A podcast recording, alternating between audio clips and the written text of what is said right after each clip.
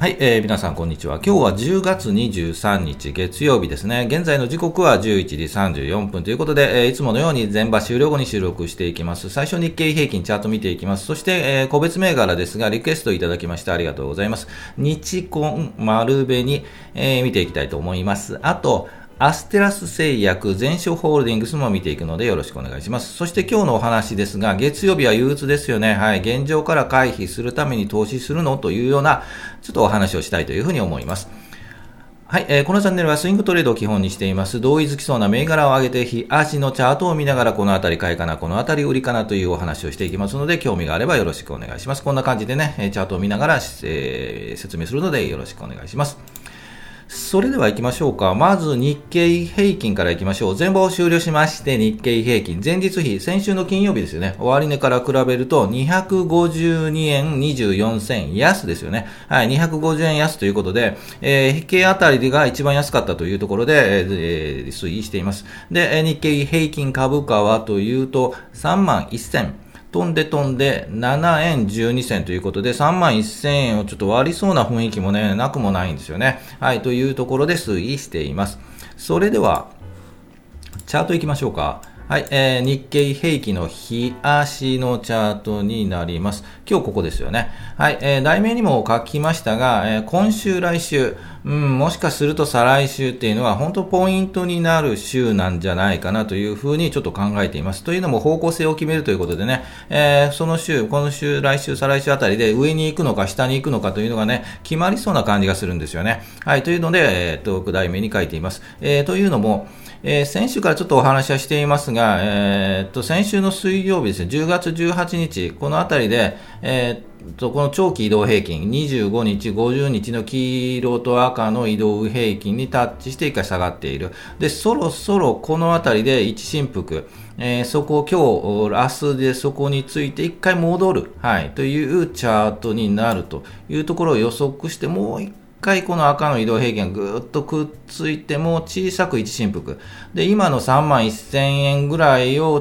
タッチしてもう一回上がってくる。というところが、今週から来週にかけて再来週で、えー、ポイントになるというところを見ています。というので、えー、今週、来週、再来週、まあ、再来週含めて一つのポイントになるんじゃないかなというふうに思います。で、いい形というのが、一回今日、今日でまあ止まって、で、一回振幅しつつも、この赤とかの移動平均、はい、25日移動平均タッチして、もう一回小さく振幅して、もう一回戻ってくる。そして、えー、うまく戻ってくれば、そうですよね、11月の9日ぐらいですので、来週、再来週ぐらいですよね、そのあたりで、うまくこの、えー、3万2000円ぐらい、頑張って3万1900円とかね、そのあたりで、こう、この黄色の移動平均を抜いてくる。というポイントがあれば、これも上に向いていくんじゃないかな、年末に向けてね、ゆっくりゆっくり上に行くんじゃないかなと、もうちょっとちっちゃくしますね。今言いましたように、小さく今日一振幅して、もう一回一振幅して、もう一回上に上がる。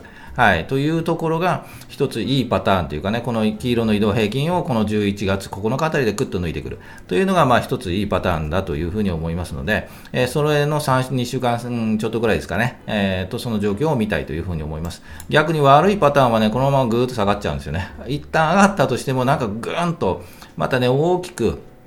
はい、下がっちゃったり、えーと、アメリカの状況が良くなかったりして、寄り付きからもう下がって窓を開けて下がると、そして3万 ,4 3万400円とかね、500円あたりからもうもう一回下げ下げてしまうというのが一番悪いパターンなんで、そうなるともう本当本当近づけないような状態になっちゃいますよね。ですので、そこのところをちょっと見極めたいなというのが今週、来週ぐらいかなというふうに思います。ですので、なかなか今のところ動けない。というのが現状ですよね。で、え、今、ホールドしている株なんかね、皆さんホールドしているのがマイナスになっているんじゃないかなという、もう、キリキリしてるとは思うんですが、ちょっともうちょっと待ちでしかないかなと。で、これ以上下がってしまうとね、もっと待ちでしかないかもしれないんですけど、まあ、そのあたりはね、ちょっとね、うん、なんともできないので、はい、状況を判断する。今、慌てて動かないというのが大事じゃないかなというふうに思います。はい、えー、ということで、えーとね、もう来週くらいもね、こういうお話ばっかりになると思うんで、本当面白くないですよね。こういう時って本当冷え込んじゃうんでね、本当面白くないですよね。見る方もね、全然少なくなってきたりするんでね、本当面白くない状況になっています。はい、えー、それでは個別銘柄いきましょう。日コン、丸紅、アステラス製薬、全所ホールディングス、このあたりのチャートを見ていきたいと思います。まず、えー、戻りましょう。日コンからいきましょうか。はい、6996。日コンです。えーと、どういう会社かというところなんですが、えーと、簡単に紹介しますが、えー、日コン、えー、車や家電等で行われ使われるコンデンサーを販売しているというところですね。次世代車向けという感じのコンデンサーの、うん、感じですよね。はい、家庭用蓄電システムを展開しているというところです。はい、ということなんで、まあ、古い古い会社というかね、なかなかあ良い会社なんじゃないかなというふうに思います。まあ、期待したいですよね。そういう車とかね、コンデンサーはね。はい、というところでチャート見ていきたいと思います。えっ、と、あまり面白くないチャートですよね。こう、ぐーっと右肩下がりなんで、えっ、ー、と、まあ、買う、買わないんじゃなくて、まあ、買う、でしたらどこで買うかという、今、止まるところを探し、探っているという感じですよね。ですので、ぐーっと下がって、この移動平均も日経平均と似てますよね。上に赤い25日、50日移動平均があって、その下に株価がいると。もうこのまま、えー、ぐーっと下がってしまう可能性もなくはないんで、一旦どこで止まるかというところを探る段階だと思います。で、今、1266円ぐらいですよね、この辺りですよね。えー、ですので、このままね、横横横に並んで、えー、っと、この赤い移動平均がぐーっと来てタッチして、黄色の移動平均もぐーっと来てタッチして、えー、それでもやはりね、12月ぐらいまでね、かかるようなチャートに見えます。まあ、うまくいって横横ですよね。で、横に行って12月に入って、この雲、まだ上に雲があるんですよね。まだまだあると思います。で、12月の中旬に入ってようやくぐっと上がってきたところから、まあまあ買いに行くかなというようなチャートに見えるので、そこまでは正直、このチャートを見る限りは、まだまだ待ち状態という感じになっています。でね、まあ、業績が良かったりしてね、そういう情報が出るとね、で材料が出るとブンと上がると思うんですが、まあ上がったとしても、まあ、一旦上がって2回、2日3日上がって、そのあたりで一旦ま休憩してまたぐっと下がってくるというようなチャートに見えるので、ぜひもうちょっと待ちかなというふうには思います。はい、えー、まあこんなチャート多いですよね。はい、日コンでした。では、えー、商社行きましょうか。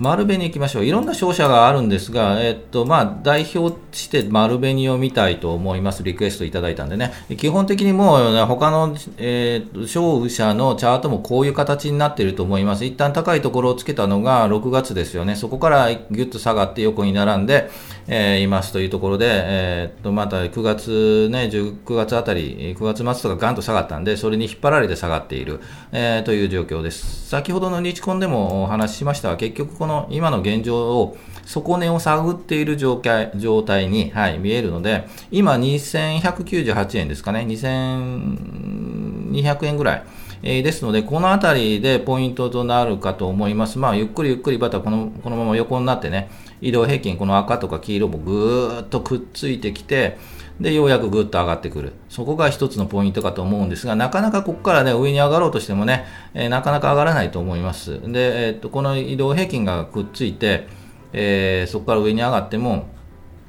えー、っとね、全般的に商社株は言える言えるんですけど、ポイントとしては、この、えー、丸紅で言うと2330円とか、もうちょっと上で言うと2430円とか、まあ、そのあたりでもう休憩に入る、頑張ってもそのあたりかなというふうに思いますし、えー、それ以上上に行くとなると、この、2530円、40円、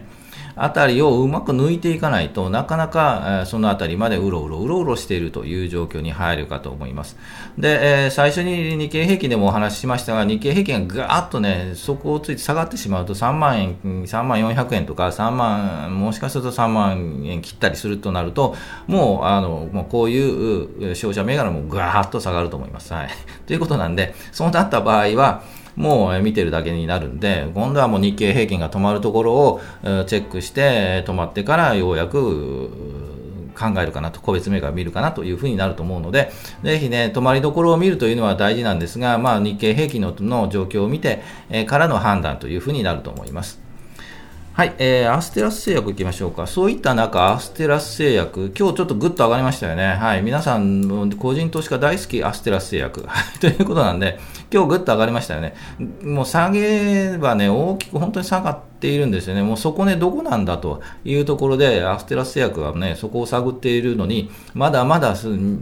こが わからないという状態です。で、今日ぐっと上がったんですが、えこれいいんじゃないのと思いかもしれないですが、そんなに、はい、いいことはないと思います。はい。えー、まあ明日もね、明日はちょっとね、安くなるんじゃないかなと。いうふうには思うんですが、まあ、このあたりぐーっとやはりもう移動平均がね、この長期25日、50日がポイントになるんで、えー、このあたりで、えー、くっつく、ぐーっとくっついてきて、本当にこの、今1931円あたりなんですが、1900円あたりで、えー、赤い移動平均とか、この50日移動平均とかくっついてくる、うん。そうしてもやはり12月ぐらいになるんじゃないかなというふうには思いますよね。配当狙いもありだとは思うんですが、まあ、えー、この1880円とか1900円とか、そのあたりがそこになるなと感じたぐらいで、ゆっくり仕込んでいくのが、まあまあいいやり方かなと、まあ慌てないのが大事かなというふうに思います。まだまだ下もね、なくはないんでね、えー、そういったところを気をつけてもらいたいなと思います。じゃあ、全勝いきましょうか。全勝ホールディングスです。えー、とりあえず上げてみたんですが、えー、っと、数あるチャートの中で、この移動平均、この長い、この長いというか長期、えー、25日、50日移動平均よりも上にある、はい、株価が上にある銘柄なんで、えー、何かの材料が出たのかちょっとよくわかりませんが、ちょっと上に上がっているので、もしこのまま明日、ビヨンと、あ明後日とかね、ぐんと、この今7128円あたりなんですが、7200円とか、そのあたりをなかなかの出来高をつけて上に上がっていくと、ちょっとなんとなく何かあるんじゃないかなという期待はしたいというふうには思います。で、えー、っと、まあ、一旦でもね、7400円とかね、7あたりでも、もしね、2、3日で値幅を取れば7200円とかね、そのあたりで満足するような感じかなというふうには思います。うん、上がったとしてもね、7600円とかね、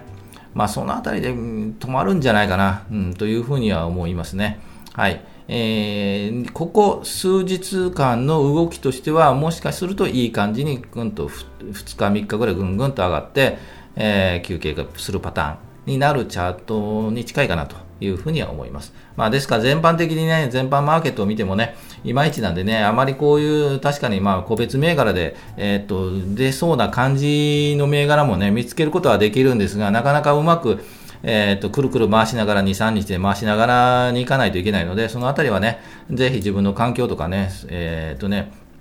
こう買ってしまってね、上がったはいいが、売れ、売り漏れてですね、売り遅れて、そのままホールドしていると、塩漬けになっちゃうというパターンもなくもないので、ぜひね、今のところはね、ちょっとまあこういう銘柄もあるんだなということで見ていただきたいなと思います。はい、えー、ということで、リクエスト銘柄、継続チェックもいろいろあるんですが、全く動きないんでね、あまり面白くないんで、ぜひね、今は我慢かなというふうに思います。ぜひ、えー、リクエストありましたらね、最近ね、本当面白くないんでね、リクエスト銘柄もね、本当少なくなってきていますので、ぜひ今がチャンスなんでね、はい、ぜひコメントにリクエスト書いていただければなというふうに思います。はい、えー、それでは、お話いきましょうか。はあ、ということで、えー、月曜は憂鬱、現状から回避するために投資するのかという、ちょっとね、お話をしたいと思います。コメント欄にもね、本当入れていただきました日曜の夜なんかね、本当月曜日は憂鬱ですよというお話も確かにそうですね。私もそうです。はい。ということで、ネットの記事で月曜から憂鬱、もうそのままですよね。月曜から憂鬱、年収600万40代サラリーマン、この仕事量どうしろと、我慢の先に待つ悲劇からという長い題名で記事があったので、はい、見てみみました。で、えっ、ー、と、まあ、要約すると、月曜日は憂鬱ですよね。40代サラリーマンがやっぱ辛いんですよね、という話とか、あと、休みの後の月曜日はこのまま逃げたいという気持ち、本当に逃げたいですよね。日曜なんかの夜なんかで逃げたくなってきますよね。まあ、その理由としてはミスがあったりね、業務が多かったり、はい、人間関係に疲れたとか、もう怒られるとかね、うまくいかないというようなのが、まあ、まあ、上位に上がるということで、えー、意識調査からそうなっているというようなことが書いていました。本当サラリーマン大変ですよねということで、さやち書いていただいていますが、はい。ということで、え、っと、まあ、過労死とかね、よく言われるんですけど、まあ、母子対策白書によると、やはり仕事のストレスが82.2%ということで、うん、仕事、それはそうですよね。ほとんど仕事、ね、サラリーマン仕事が中心ですもんね。まあ、ストレスの原因としては、本当に今言いましたように、仕事の量とか失敗したとか、質とか、パワハラ、セクハラ、対人関係、対人関係多いですよね。で、あと会社の将来性とか、クレーム対応とか、地位の変化なんで、えー、なので、ストレスが大であるというところで、なかなか、うん、悩ましい問題ですよね。まあ、これはね、避けけて通れないサラリーマンでは避けて通れないというようなあのことかというふうに思います。で、その中でね、本当に耐えて耐えて耐えて過度なストレスの中で心が、最後は心が壊れていくというのが、えー、よく、まあ、注意ね、えー、と注意するとかね、重要視されているというね、課題とかね、問題視されているというところだというふうに思います。で、年齢で言うと40歳とか49歳が本当多いらしいですよね。皆さんもね、これ聞かれている方もね、本当40代の方が多いと思いますので、本当そういう立場で、本当にね、もう、月曜日つらいよ、日曜日つらいよとか、明日つらいよという人が多いと思いますね。もう小石ちゃんもやめちゃえばというのが、で書いているんですけど、やめちゃえばと言ってね、やめるのは簡単か難しいかわか 難しいかもわかんないですけど、やめちゃえばというのは簡単に言えるんですけど、なかなか悩ましいんですよね。で、ここからは持論になるんですけど、えー、辛い仕事を耐えているんで我慢しているのはなぜかというと、やはりね、もう生活のためなんですよ。もう辞めちゃうとね、お金がなくななくなるとかね、毎月の給与がなくなるのでね、それがね、つら辛いですよね。生活できないというので、もう辛い仕事に耐えているというのが現状かと思います。で、辛い辛い仕事を耐えて、ね、25日とかね、26日あたりになるとね、給与が出るんですよ。はい。お金が出るんですよ。これが出た途端にね、なんかね、元気になってるんですよね。ということでね、よく言われるのがね、毎月頑張ってる、えっと、給与が出た時になんか気持ちよくなって、麻薬みたいになってね、強いとこになって、そこからまた1ヶ月始まって、くる、辛い、辛い、辛いです。で、もう、給料が入って、なんか元気になるというようなパターンで、本当麻薬みたいな感じになってるんじゃないかという話もよくあります。で、それをね、やはり回避したいよねというので、えー、回避するためにはどうしたらいいかって、もうそうですよね。金銭的余裕があったらね、本当回避できるんですよ。で、お金に余裕があるとね、仕事に必死にならなくても余裕、お金稼がなくてもいいんでね、余裕ができたり、心に余裕ができて辛い仕事にも逆にね、辛くてもね、お金あるんだぜ、みたいな感じで余裕ができる。で、気持ちも楽になるというのが、やはりね、人生は金やね、と いうことで、になると思います。ね、このあたりも本当悩ましいんですけど、まあ、金銭的余裕っていうのはどういうことかというと、どうしたら金銭的的余裕になるんだろうと、毎日毎日、給料を待ってね、1ヶ月我慢するんじゃなくて、金銭的余裕っていうのが、まあ、書いてますように、不労所得ですよね。はい、働かずして所得があるというのが本当に楽ですよね。ということ流れで、じゃあどうしたらいいのかといったらみんなもう、みんなやってる、最近もう入り出してる投資を考えるというのが、えー、今の流れじゃないかというふうに思います。本当仕事しんどいよね、不労所得っていいよね、じゃあみんな投資やってるから投資にやろうかというのが、今の段階でだというふうには思います。はい。皆さんそうじゃないですか。目的はね、不労所得を得て仕事が楽になるなるというかね、給料が上がって余裕が出たいなというので、えーと、投資を考えているんじゃないかなというふうに思います。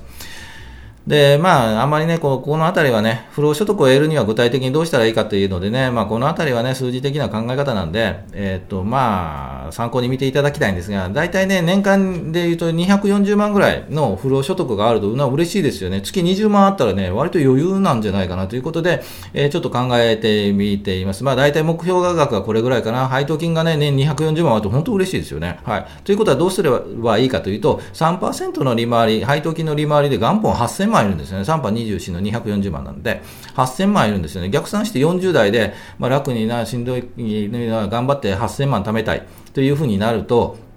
単純に20歳から、ね、40代、20年間で、年400万、20かける、20年かける400万でね、8000万ということなんで、400万年にたあの貯金しなきゃいけないという。20代で400万って普通、年収が400万ぐらいですよね。あってもね。あるのかな？ないですよね。えー、で、20代で200万貯める？それも無理で、100万貯める？それでも無理ですよね。ということで、どんどんまあね、年代を高くすると貯める量も増えていって、えー、もし20代で200万になったら、30代でその分600万って、600万って本当普通のいい年収ですもんね。まあ、なんか福利を計算してもなかなか難しい。その間にね、40代になるまでに人生設計、結婚したり、持ち家買ったり、子育てしたり、もう最近は介護ということで、本当に現実的ではないような感じはしますよね。はい、辛いところもあるというふうに思います。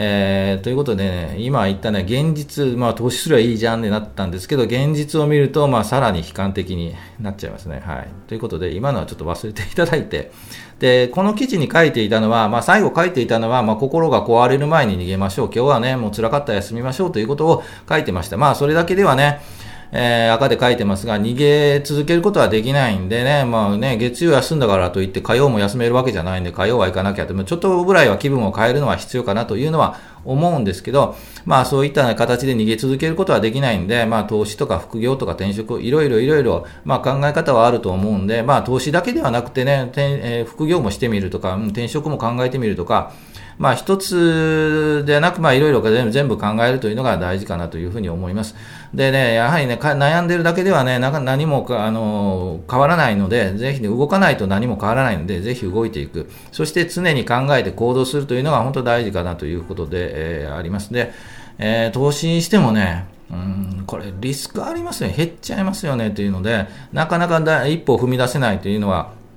あると思うんですけど、まあそれはね、本当に何するにしても失敗はつきものであって、あとまあリスクというのはあるものです。というので、えー、やはりね、行動しないと変わらないんで、えー、と行動して、まあでもね、慎重に慎重にぜひ行動していただきたいと思います。で、えー、思考停止にならずにね、やはり考えて、どれだけ考えて行動したかっていうのが、いずれね、結果として現れてくるので、まあ考えて行動するというのが、本当大事かなというふうに思います。で、今ね、こういうこれを聞いていただいている40代の方とかね、えー、俺遅かった、本当に20代からやってりゃよかったみたいな考えはあるんですが、まあ今更そういう後悔しても遅いので、えー、こういう考え方というかね、こういうのを聞いて、見て、動いている方、動いているあなたにはもう本当アドバンテージがあると思います。まあね、動かない人よりも全然アドバンテージがあると思うので、ぜひ今すぐね、もう慌てず、慌ててね、動かなくてもいいとは思うんで、じっくり考えていろんな情報を聞きながら、えー、投資する、はい、副業する、まあ、転職も考えてみるというので、まあ、一つではなく、いろんなことを考えて、まあ、うん、えー、どれか失敗します。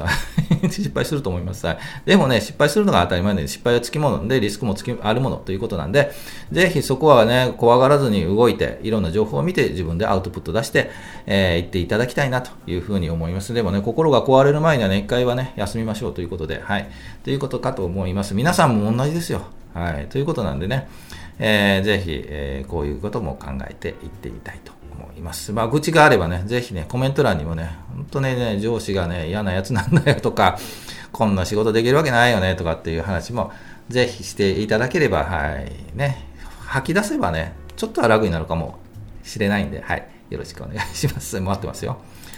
はい、えー、最後行きましょう。株価は期待願望予防、お祈り、あなたが祈ってもね、株価は上がらないんでね、動きを示すチャートを見て判断するのがこのチャンネルです。チャートは全てではないんですが、動きが予測出るで予測ができるということで、ぜひチャートに強くなって、投資に強くなっていきたいというふうに思います。いつも全場終了後に収録配信して、だいたい12時ぐらいに配信していますので、よろしければ、えー、とお聞きいただければなと思います。えー、今週始まりましたよね。本当に月、憂鬱な月曜日が始まりましたが、まあ気持ちもね、もうね、まあ、気楽にいきなりね、必死になって働かずにね、月曜日は休むぐらいのね、仕事をしながら休むぐらいの気持ちでいきたいと思いますので、はい、一緒に頑張って楽しんでいきたいと思います。それでも、それではね、それでもじゃない。それでは、今週もよろしくお願いします。お疲れ様でした。